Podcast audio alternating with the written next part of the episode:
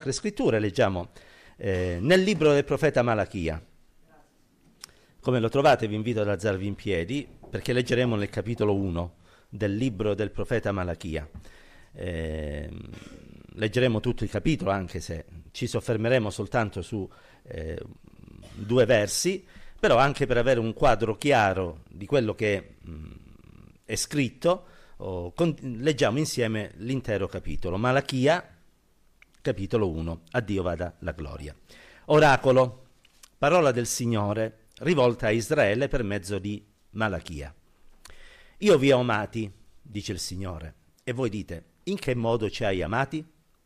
Esau non era forse fratello di Giacobbe, dice il Signore. Eppure io ho amato Giacobbe e ho odiato Esau. E ho fatto dei suoi monti una desolazione, e ho dato la sua eredità agli sciacalli del deserto. Se Edom dice noi siamo stati annientati, ma torneremo e ricostruiremo i luoghi ridotti in rovine, così parla il Signore degli eserciti. Essi costruiranno e io distruggerò. Saranno chiamati territorio dell'empietà, popolo contro il quale il Signore è sdegnato per sempre. I vostri occhi lo vedranno e voi direte, il Signore è grande anche oltre i confini di Israele. Un figlio onora suo padre e un servo il suo padrone. Se dunque io sono padre, dov'è l'onore che mi è dovuto?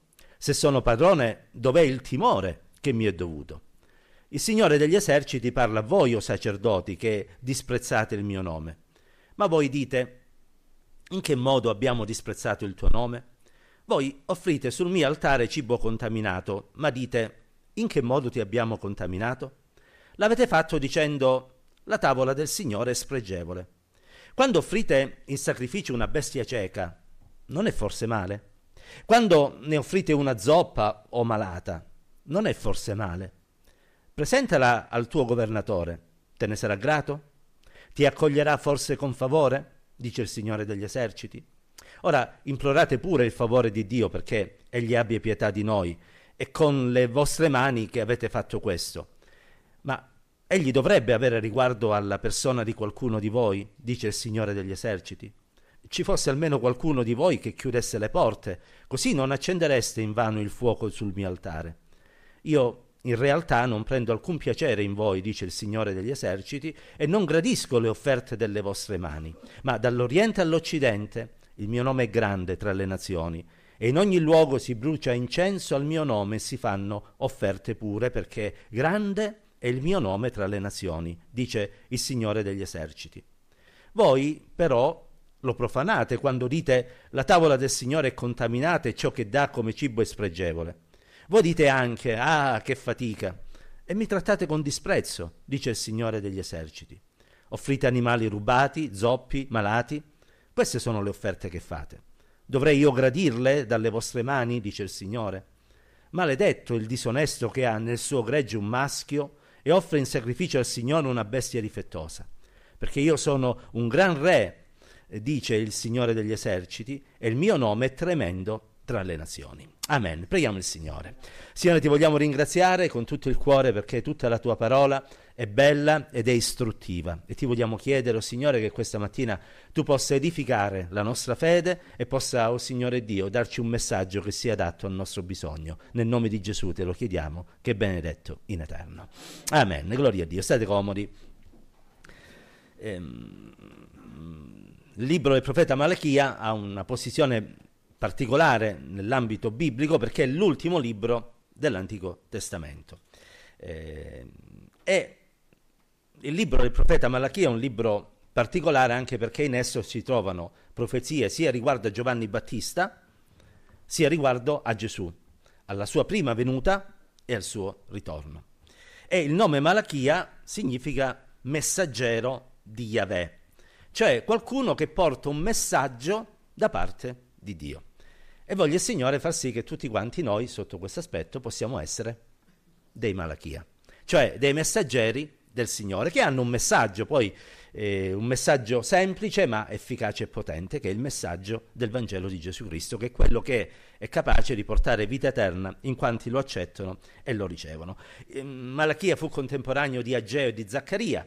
altri due profeti del, dell'Antico Testamento ed ha vissuto un periodo particolare della storia di Israele. C'è un popolo che è tornato a Gerusalemme che doveva essere, come dire, contento, allegro, al servizio di Dio, perché il Signore aveva risposto alla loro richiesta di tornare a Gerusalemme, invece vive in mezzo a un popolo che è distratto, eh, preso dalla vita, ehm, che non gli interessa più di tanto della costruzione del Tempio, eh, che è preso dai problemi di ogni giorno e sia Geo, sia Zaccaria, sia Malachia cercano di scuotere col loro messaggio, o meglio con il messaggio che Dio gli ha dato, il cuore di coloro che eh, vivevano in quel tempo. E infatti avete notato che il primo capitolo si sviluppa con una serie di domande e risposte. C'è da, parte, c'è da una parte il popolo che ci sembra di capire, nega di essere amato dal Signore, eh, che nonostante chiama Dio Padre e Signore non lo onora e non ha timore di Lui, che offre a Dio delle offerte di scarto, no? bestie cieche, zoppe, eccetera, che si lamenta del fatto che deve offrire al Signore, voi dite ai che fatica, e dall'altra parte invece c'è un Dio che dice, e l'abbiamo letto al verso 11 nella al verso 11, eh, dall'Oriente all'Occidente il mio nome è grande tra le nazioni e in ogni luogo si brucia incenso al mio nome, tranne, forse Dio voleva dire, proprio laddove io dovrei essere onorato e celebrato, cioè in mezzo a Israele. C'è un popolo che si lamenta, dall'altra parte c'è un Dio che dice, lo abbiamo letto all'ultima parte, io sono un grande re, dice il Signore, e il mio nome è tremendo tra le nazioni. Ora vorrei soffermarmi proprio su questo aspetto, cioè sulla grandezza di Dio che ha una premessa, cioè il fatto che egli è degno di essere onorato e di essere servito secondo uh, uh, i suoi canoni e i suoi principi. Perché quando noi ci presentiamo davanti a Dio, noi stamattina siamo davanti al Signore ma tutti i giorni della nostra vita siamo davanti al Signore, quando noi ci presentiamo davanti al Signore, noi non dovremmo mai presentarci a mani vuote. Lo dice la Bibbia. Vi voglio leggere un verso che si trova nel Deuteronomio, ma ce ne sono tanti altri. Tre volte all'anno ogni tuo maschio si presenterà davanti al Signore e nessuno si presenterà davanti al Signore a mani vuote. Quindi Dio è degno di essere onorato ed è degno che noi offriamo a Lui. Ma che dobbiamo offrirgli a Dio? Questa è la grande domanda, una domanda che si fa un altro profeta, Michea. Con che verrò in presenza del Signore e mi inclinerò davanti al Dio eccelso? Verrò in presenza con olocausti, con vitelli, gradirà il Signore montoni e fiumi d'olio, dovrò offrire il mio primogenito, il frutto delle mie viscere per il mio peccato. Con che vado davanti a Dio? Cioè, d'accordo, lui è un Dio grande, lui è un Dio onorato in tutte le nazioni, lui è un Dio davanti al quale non mi posso presentare a mani vuote, ma che devo portare? E questa domanda ha assillato un po' tutti i profeti dell'Antico Testamento e più in generale è una domanda che credo oh, ci facciamo tutti quanti perché ci rendiamo conto di quello che siamo, polvere, vasi di terra, peccatori, salvati per grazia, ma pur sempre peccatori. E la domanda che ci facciamo è proprio questa, ma come vado davanti a Dio? Con che cosa mi devo presentare? E la risposta la dà la stessa parola di Dio. Michea il quale aveva detto oh, con che cosa mi presenterò davanti al Signore, sente una risposta ben chiara. O uomo, egli ti ha fatto conoscere ciò che è bene. Che altro richiede da te il Signore se non che tu pratichi la giustizia, ami la misericordia e cammini umilmente con il tuo Dio? Con cosa mi presenterò davanti al Signore? Con questo. Con dei sentimenti che onorano e rispettano il Signore, perché d'altronde Dio non è che mangiava grasso di montoni, e Dio neanche si nutriva dell'olio che veniva offerto, delle focacce o di tutti gli altri sacrifici. Quelli erano uno strumento che Dio aveva dato al popolo di Israele per coprire il peccato che era stato commesso e che rendeva non gradita l'offerta che gli israeliti gli presentavano. Ma ciò che Dio desiderava era che il cuore dell'uomo fosse un cuore umiliato davanti a lui, un cuore timoroso, tant'è che il salmista al Salmo 50, al verso 14 e 15 dice come sacrificio offri a Dio il ringraziamento, mantieni le promesse che hai fatte poi invocami nel giorno della distretta e io ti salverò e tu mi glorificherai. Quindi noi siamo davanti a un grande Dio, al grande io sono, Siamo davanti a un grande re che è celebrato su tutta la fascia della terra. In Chiaravalle, come in tutta la nostra nazione, in quest'ora in tante città si elevano dei culti a Dio. Ma non solo in Italia, nel mondo intero, finanche nelle nazioni più sperdute ci sono gruppi di persone che onorano e glorificano il nome di Dio. Gloria a Dio per questo. Eh, ma con che cosa ci possiamo presentare dinanzi a questo Dio osannato da tutto il pianeta Terra? Con un cuore che si arrende, che si umilia, che si dona davanti a Lui. Perché poi quello che il Signore chiede da noi non è quello che noi possiamo essere, ma il nostro cuore. Perché se Lui ha il nostro cuore, ha tutto. Ma se non ha il nostro cuore, tutto quello che facciamo non ha senso, non ha nessun valore. Allora noi stamattina, proprio perché siamo riuniti nel nome del Signore, siamo davanti a questo grande Dio, non vogliamo tirarci indietro, ma vogliamo offrire tutto il nostro cuore e dire, Signore, io ti voglio, io voglio appartenere interamente, è importante questo, oh, questo aspetto, interamente a te, non una parte, ma tutto il mio cuore voglio che ti appartenga.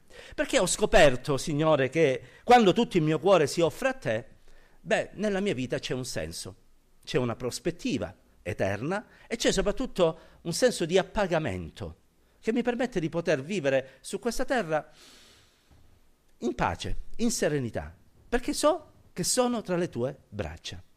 L'offerta quindi, l'offerta del nostro cuore, che però deve essere data nel modo giusto. E c'è un passo oh, del Nuovo Testamento molto famoso ehm, che voglio rileggervi, che si trova nel Vangelo di Marco, dove è scritto che Gesù si sedette di fronte alla cassa delle offerte e guardava come la gente metteva dentro il denaro. I ricchi ne mettevano tanto. Poi venne, ve la ricorderete, una povera vedova che mise solo due spiccioli, che fanno un quarto di soldo, e Gesù chiamò i suoi discepoli e gli disse: Venite qua, io vi dico che questa povera donna ha messo nella cassa delle offerte più di tutti gli altri perché tutti vi hanno gettato il superfluo, ma lei nella sua povertà ha messo tutto ciò che possedeva, tutto quanto aveva da vivere. Che ci insegna questo passo? Ma due cose, o meglio più di due, ma io su due mi voglio soffermare. Uno, avete letto che è scritto che Gesù guardava come le persone mettevano l'offerta nella cassetta. Come? Quindi la prima cosa che Dio guarda è come. Cioè, la prima cosa che Dio ha guardato non è tanto se noi stamattina abbiamo varcato la soglia di quella porta, sì, ha visto pure quello, ma ha visto come l'abbiamo eh, varcata. Cioè con quale sentimento? Se cioè eravamo un po' come i sacerdoti dell'Antico Testamento, uffa che fatica, oggi è domenica e volevo dormire un po' di più. Uffa che fatica, oggi è domenica e volevo andarmene in giro anziché dover venire in questo locale di culto. Uffa che fatica, a me piacerebbe cantare certe canzoni e non sentire i cantici di Dio. Uffa che fatica, Dio guarda come siamo venuti in questo luogo. D'altronde, se vi ricordate libro della Genesi, ma lo ricorderete anche perché ne abbiamo parlato altre volte, è scritto che il Signore guardò con favore Abele e la sua offerta, ma eh, non guardò con favore Caino e la sua offerta. Perché la differenza non la fa l'offerta, innanzitutto lo fa il come noi offriamo. Allora stamattina siamo venuti qui per lodare il Signore. Come siamo venuti? Con quali sentimenti? Con quale desiderio? Con quale attitudine di cuore? Siamo felici? Ci siamo grandemente rallegrati? Qui uso un'espressione di Davide. Quando ci hanno detto andiamo nella casa del Signore perché abbiamo realizzato che un giorno nei suoi cortili, ma noi non siamo nei cortili, noi siamo nel luogo santissimo, nella presenza di Dio. Un'ora nella sua presenza vale più di mille altrove. O siamo venuti un po' come quel povero zoppo della porta del Tempio che veniva trascinato al Tempio perché non ce la faceva a camminare e stava lì a elemosinare qualcosa senza voler o poter entrare nel Tempio. Dio guarda il come, innanzitutto. E la seconda cosa che ci insegna questo riguardo all'offerta è che il Signore guarda quanto ci resta più che quanto diamo. Perché la differenza nell'offerta non fu quanto venne messo, ma quanto rimase a coloro che misero. I ricchi misero del superfluo, vuol dire che hanno messo, ma gli è rimasto tanto. Quella povera donna ha messo due spiccioli. Che sono due spiccioli che faceva un quarto di soldo? Niente rispetto alle offerte dei ricchi. Ma agli occhi del Signore era più di tutto, perché a quella donna non era rimasta niente. Ora, noi tante volte siamo lì a dire, io voglio donare la mia vita al Signore, gloria a Dio, bel sentimento. Ma questo nostro donarci è reale, è totale, oppure ci tratteniamo qualcosa per noi? Perché la differenza è quella non è quanto sei bravo a cantare o quanto sei bravo a fare delle cose nella Chiesa, perché poi Dio, quando noi ci offriamo a Lui, ci dà lo Spirito suo Santo che come nel caso di Oliab dell'Antico Testamento, ci dà quell'intelligenza e quella sapienza per poter fare anche ciò che in realtà non siamo neanche in grado di fare, perché tutto viene dal Signore. È importante che noi siamo pronti a dire, Dio, io questo sono. E eh, che ti devo dire? Eh, la natura questo brutto scherzo mi ha giocato, ma so che nelle tue mani io posso fare quello che è impossibile agli occhi degli uomini. E Dio onora quelli che lo onorano. Voglio dire, Pietro che era? Che era Pietro? Un pescatore rozzo, uno che la, doveva sempre dire quello che c'aveva qua, no, come lo doveva dire. Ma il Signore trasformò la vita di questo rozzo pescatore al punto tale che divenne un predicatore del Vangelo e imparò a sue spese che non poteva dire tutto quello che voleva dire, ma che delle volte doveva mettere la, dice, il, la, il lazzo alla sua lingua e di calmati, calmati, perché dalla stessa fonte non può uscire acqua amara e acqua dolce, perché non è buono davanti agli occhi di Dio. Che cos'era Giovanni? L'abbiamo detto altre volte, è il famoso apostolo dell'amore, quello che stava sul seno del Signore. Ma Giovanni non era questo prima. Giovanni era un violento. È quello che voleva far scendere il fuoco su Samaria, è quello che veniva chiamato Boanerges, figlio del tuono, ma furia di stare sul petto del Signore, di ascoltare i palpiti del suo cuore e di udire la sua parola, Giovanni diventa un'altra persona. E noi stamattina vogliamo offrirci e donarci al Signore proprio perché lui di noi può fare delle altre persone, delle persone nuove, diverse, che possono essere utili per il suo regno e per l'avanzamento del suo santo e benedetto Evangelo. Questa è l'offerta che Dio si aspetta. Ed è un'offerta che noi vogliamo dargli con tutto, vogliamo presentargli con tutto il nostro cuore, un'offerta che viene dal fatto che abbiamo veramente realizzato che Dio è degno di essere servito e onorato. Quando? Ora, qui c'è la grande tentazione di Satana, cioè Oggi è domenica e non è il caso. No, tra, poi piano piano, perché non è che deve andare proprio di fretta, mo eh, ti è venuto in mente, sta buono, piano piano, cominci e poi si vedrà, no? Piano piano poi, prima o poi, il Signore lo servirà, stai tranquillo, è inutile che prendi decisioni avventate, no? Mm, non è il caso. Ma quando è che noi dobbiamo servire il Signore? Voglio dire, lo sapete bene, qualcuno di voi è sicuro che domani mattina si alza? Io no, voi forse sì, ma io no, anche perché mi sento abbastanza male. Eh, o noi oggi dobbiamo servire il Signore, non possiamo rimandare a domani, anche perché a furia di rimandare e rimandare, come, che succede? Succede quello che avviene nel libro dell'Ecclesiaste, e cioè che viene il giorno in cui non abbiamo più alcun piacere, più alcuna forza, più alcun desiderio e siamo lì che ci tiriamo dentro un istituto per anziani e camminiamo vagando con qualcuno che ci prende per mano e ci porta dove noi neanche sappiamo, li guardiamo senza capire né chi siamo né chi non siamo e lì forse ogni tanto ci dice ma io non dovevo servire il Signore. Perché succede? Perché a furia di rimandare, di rimandare, di rimandare, di rimandare, di rimandare, viene il tempo in cui poi non si può più fare. Ma non perché non vorresti, ma perché non potrai. Oggi devi offrire il tuo cuore al Signore e lo devi dare a Lui sapendo che lo stai dando non a uno qualsiasi. Non ti stai donando ad una religione, né ti stai donando al servizio di qualche leader religioso o politico o di altra cosa. Tu ti stai donando a qualcuno che ha che è un grande re e che ha un grande nome. Quindi è un privilegio donarsi al Signore, non è una fatica, non è una rinuncia, o nel senso di dover perdere qualcosa, ma è un guadagno. È un guadagno donarsi al Signore. È un guadagno perché tu cominci ad entrare in una realtà, quella spirituale, che è straordinaria ed è meravigliosa. E finora non l'hai potuto sperimentare probabilmente perché non hai dato tutto il tuo cuore, o forse proprio non hai dato nemmeno una, un, un decimo del tuo cuore. Ma è venuto il momento di provarci. Perché se tu proverai e realizzerai quanto è bello servire il Signore, tu allora comprenderai che veramente Dio è un grande re ed è degno di essere servito. Cosa spinge centinaia, migliaia di giovani, anche nella nostra nazione, a donarsi al Signore, abbandonando il mondo con tutte le sue concupiscenze? Cosa li spinge? Forse sono dei mammalucchi mentre tu sei intelligente e hai capito tutto della vita? Forse sono delle persone che non avevano altro da fare mentre tu sei eh, qualcosa di importante? Cosa li spinge questi giovani?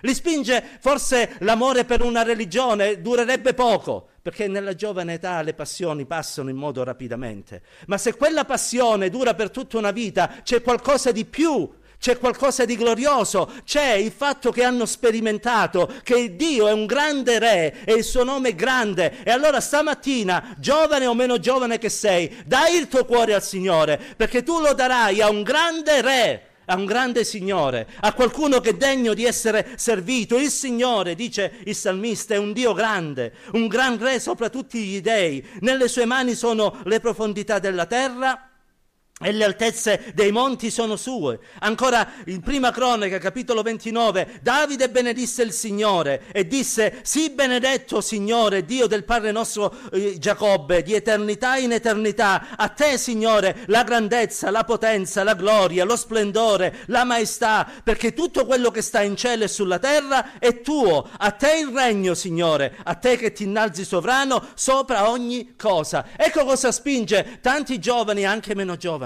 a dare la loro vita a Dio.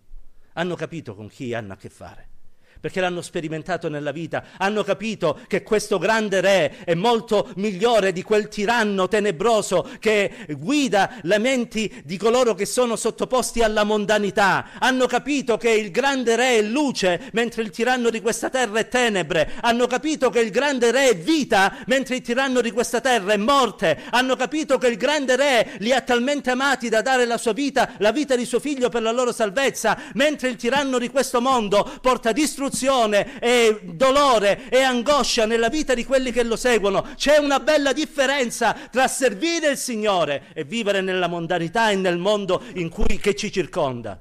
Stamattina scegli di dare il tuo cuore a questo grande Re, perché Lui è degno, perché in Lui c'è la vita, in Lui c'è la luce, in Lui c'è il vero appagamento ed è straordinario appartenere a Lui. Henry Vallù, ve l'ho citato altre volte, giovane canadese appartenente ad una famiglia abbiente, aveva di tutto, aveva di più. Non gli mancava nulla. In termini economici si poteva comprare tutto questo palazzo, l'avrebbe potuto ristrutturare e fare tutto quello che voleva. Avevi soldi, avevi soldi, wow. Non perché li possedessi di suo, ma perché la famiglia era una famiglia benestante un giovanotto cresciuto nelle migliori scuole, nelle migliori, con i migliori abiti, tutto quello che voi gli invidiereste, che io magari gli potrei invidiare, lui ce l'aveva. Una sorta di Salomone del secolo scorso. Ma un giorno gli parlarono di Gesù. E quando sentì parlare di Gesù, la sua vita venne cambiata. Perché? Perché ascoltò quel messaggio, lo fece suo si rese conto che davanti agli uomini era chissà che, ma davanti a Dio era un peccatore. Chiese perdono a Dio e disse, Signore, io ora ti voglio offrire la mia vita. Non sapeva quello che stava dicendo a lui. Quando fece questa offerta a Dio e tornò a casa eh, e disse ai suoi genitori che aveva accettato Gesù, la prima cosa che i genitori gli dissero fu, se vuoi servire Gesù, seguilo ma in questa casa non ci metti più piede, né sperare che noi ti potremo dare qualcosa, perché per noi, se tu decidi di seguire Gesù, non sei più nostro figlio. E se possibile, cambia anche il tuo cognome, perché noi non vogliamo avere più nulla a che fare con te. Ma Henry Vallù aveva sentito parlare di Gesù e Gesù aveva cambiato il suo cuore, gli aveva messo dentro la vita, la gioia. E lui disse, mamma, che vuoi che ti dica? Con cuore rotto ti dico che sono addolorato del fatto che tu mi allontani, ma io non posso abbandonare Gesù. perché ha dato un senso alla mia vita. Ed Henry Vallù cominciò a predicare il Vangelo, inizi del Novecento. E forse è proprio lui che predicò quando un giorno in, negli Stati Uniti d'America eh, passava per quelle strade un certo Luigi Francescon di cui il Signore poi si servì per dare vita al movimento pentecostale e predicava della grazia, della salvezza, del battesimo nello Spirito Santo, della gioia di vivere, eh, della ricchezza dell'appartenere a Dio, eh, di tutte queste cose. Finché un giorno si ammalò. Aveva circa 30 anni, non di più. E siccome era ammalato e sapeva che stava per morire, chiese a dei fratelli, perché lui ormai era nel letto e non riusciva più ad alzarsi, di andare dai suoi genitori perché aveva il desiderio di vedere sua mamma per l'ultima volta, quella mamma che l'aveva cacciato di casa. Perché nel cuore di un credente non c'è spazio per il rancore, per l'odio, ma solo per la misericordia e il perdono.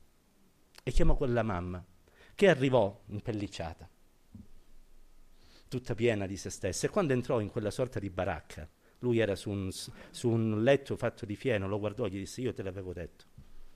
Hai visto come sei finito? Per andare dietro a questo Gesù. Se fossi rimasto a casa ti avremmo curato. Saresti potuto rimanere in un letto ben più comodo e avresti potuto vivere una vita ben più agiata.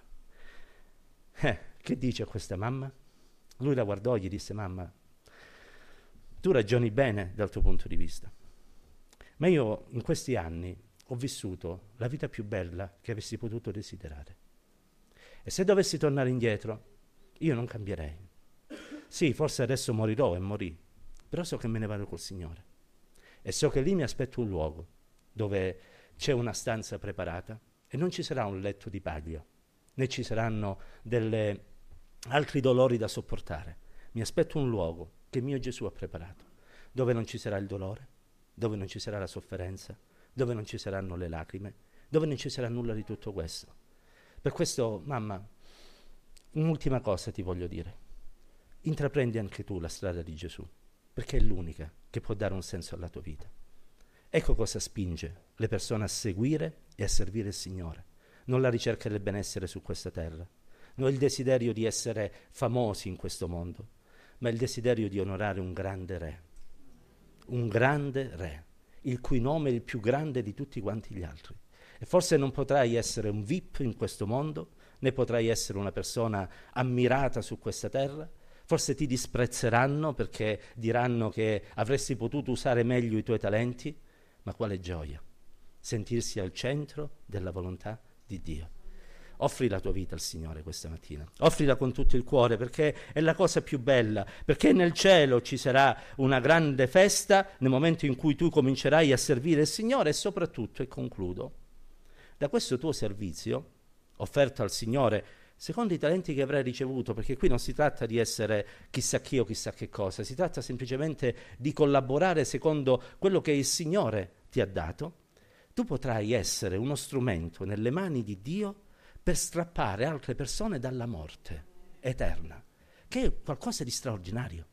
Cioè noi peccatori, usati da Dio per portare il messaggio del Vangelo ad altri peccatori, in modo tale che essi possano ricevere vita eterna. Ma c'è una logica in tutto questo. E la logica è che un peccatore sa parlare con un altro peccatore e sa capire quello che c'è nel cuore del peccatore e sa dirgli le cose giuste perché nel suo cuore c'è quello che c'era dentro il suo cuore prima di conoscere il Signore. non c'è niente di particolare, forse peccherà in modo diverso, ma è la stessa condizione. Ha un senso tutto questo nel piano glorioso di Dio. Ed ecco perché per noi è un onore servire questo grande Re. Per alcuni è una fatica, per altri è un motivo di eh, disprezzo perché si sentono sottovalutati o derisi, per altri ancora è un motivo di, eh, di angoscia, devo servire il Signore. Per quanti hanno offerto il loro cuore a Dio, a questo grande Re, è un motivo di grande gioia. E sapete, non lo so perché, questo lo sa solo il Signore, credo che sia collegato alla sua bontà e alla sua misericordia, per averlo servito su questa terra, un giorno, quando compariremo davanti al Tribunale di Cristo, riceveremo dal Signore un premio. L'abbiamo meritato? No, perché la salvezza l'hai meritata, il dono dello Spirito Santo l'hai meritato, neanche il premio meriterai. Però il Signore che è buono ce lo darà lo stesso.